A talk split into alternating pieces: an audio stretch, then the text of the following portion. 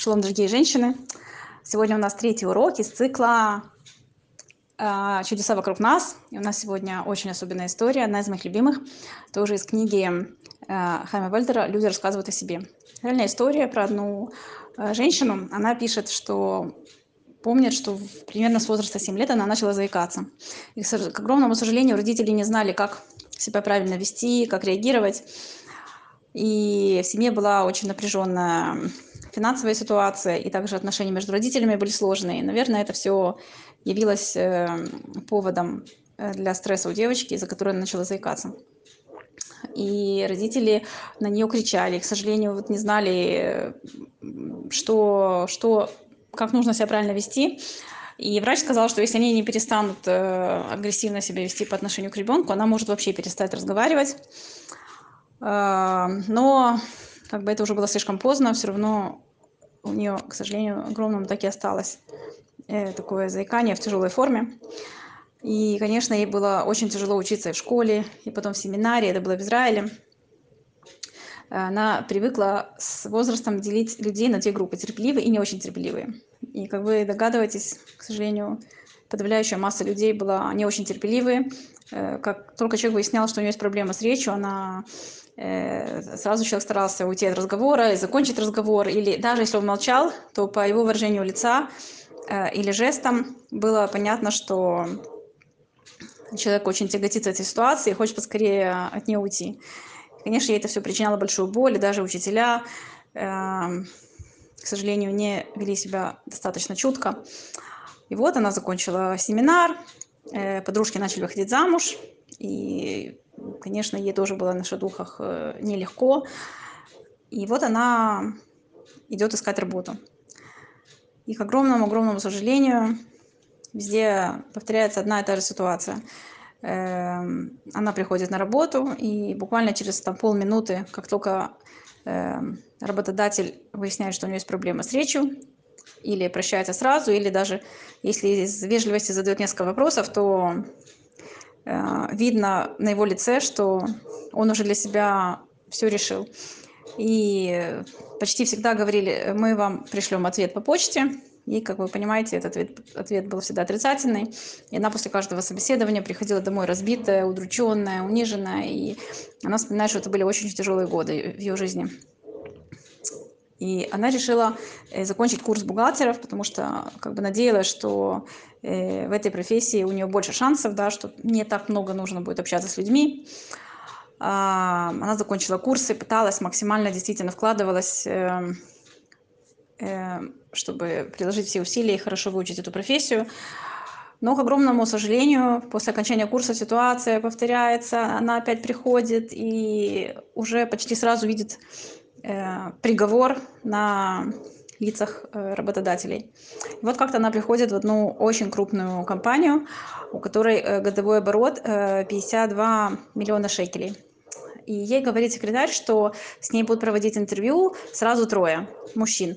Один из них это босс, главный хозяин этой фирмы, и двое его главных заместителей. И она была и так стеснительной девушкой. И тут, когда увидела трое мужчин, она Э, зашла, просто дрожала от страха. И, к огромному сожалению, ситуация вначале опять повторяется. Когда они выяснили, что она заикается, что она не может э, э, нормально сказать даже одно предложение, она опять увидела знакомое выражение на их лицах, и у нее сердце опять привычно сжалось от боли. И один из них говорит, «Э, все, большое спасибо, после нескольких вопросов, которые были заданы из вежливости, говорит, все, большое спасибо, что вы пришли, уделили время, мы вам пришлем ответ по почте. И она уже поворачивается, чтобы уходить, и тут главный хозяин, босс, он ей твердо говорит, завтра в 8 я жду вас на работе. Трое были в шоке. Сама эта девушка, ее звали Ривка, кстати, и двое его заместителей. То есть у них на лице очень явно писалось, ты что, с ума сошел, кого ты к нам берешь вообще на работу? И он а, им твердо отвечает, я так решил. Она все еще не в силах поверить, да, что на самом деле это с ней происходит, что ей не снится. Он говорит, все, иди уладь э, дела с зарплатой и с документами у секретаря, и завтра в 8 я тебя жду на работе. И она хочет сказать спасибо, а вместо спасибо у нее показываются слезы в глазах. И она обратила внимание, что у этого босса тоже были слезы в глазах. Она вышла в слезах, и секретарь подумала, что она плачет просто от обиды за то, что ее не взяли. Она говорит, да ничего страшного, не переживай, ты знаешь, у нас тут было очень много людей, и сюда вообще очень тяжело попасть на работу. И Тарифка даже не успела ничего объяснить секретарю, как она услышала э, громкий голос э, этого босса. Э, пожалуйста, уладь все дела по зарплате с документами с этой девушкой. Завтра утром она в 8 выходит на работу. И секретарь говорит, ну, это просто... Она была очень потрясена этой ситуацией. Говорит, ты знаешь, никогда в жизни никого так быстро на работу не брали. Все, и Ривка начала работать э, э, со всей душой, да, она была безмерно благодарна этому хозяину, что он взял ее на работу. Бруха Шем, она вышла замуж, она родила двоих детей, и муж абсолютно здоровый, и дети. Слава богу, ее жизнь просто изменилась э, э, в очень лучшую сторону. И проходит пять лет. Она получает приглашение на бар-митсву э, сына этого босса. И они с мужем решили э, прийти за несколько дней до этого, поздравить отдельно и еще раз поблагодарить за все эти годы, э, что она на работе и Э, кстати, очень важный момент я упустила, что э, Ривка замечала, как все работники к ней относятся с уважением, и никогда ни у кого не было каких-то признаков э, на лице недовольства или нетерпения. То есть она понимала, что у нее есть сильная крыша, да, что э, как бы хозяин всем дает э, четкие указания, как себя правильно с ней вести, и ей э, на работе она не чувствовала никаких э, признаков э, э, того, что кто-то к ней как-то неправильно относится. И, значит, они еще раз поблагодарили э, за все эти годы поддержки, и э, она понимала, какое это великое милосердие он с ней сделал. И тут она говорит, я, пишет, я осмелилась сделать то, что не делала никогда. Я его спросила, скажите, почему вы нас, меня взяли на работу? Он с женой переглянулся, они как будто решали, рассказывать ей или нет и он рассказывает, что пять лет назад э, один из моих сыновей утром просыпается, начинает заикаться. И э, мы с женой были просто потрясены, мы не знали, что делать, идем к врачам. Врачи тоже нам не подсказали вообще ничего, как помочь в такой ситуации. И вот эта проблема продолжалась, мы уже смирились, потому что никто нам не подсказывал никакого решения. И тут ты приходишь на собеседование. Я сначала очень разозлился вообще на того, кто тебя пустил к собеседованию, да.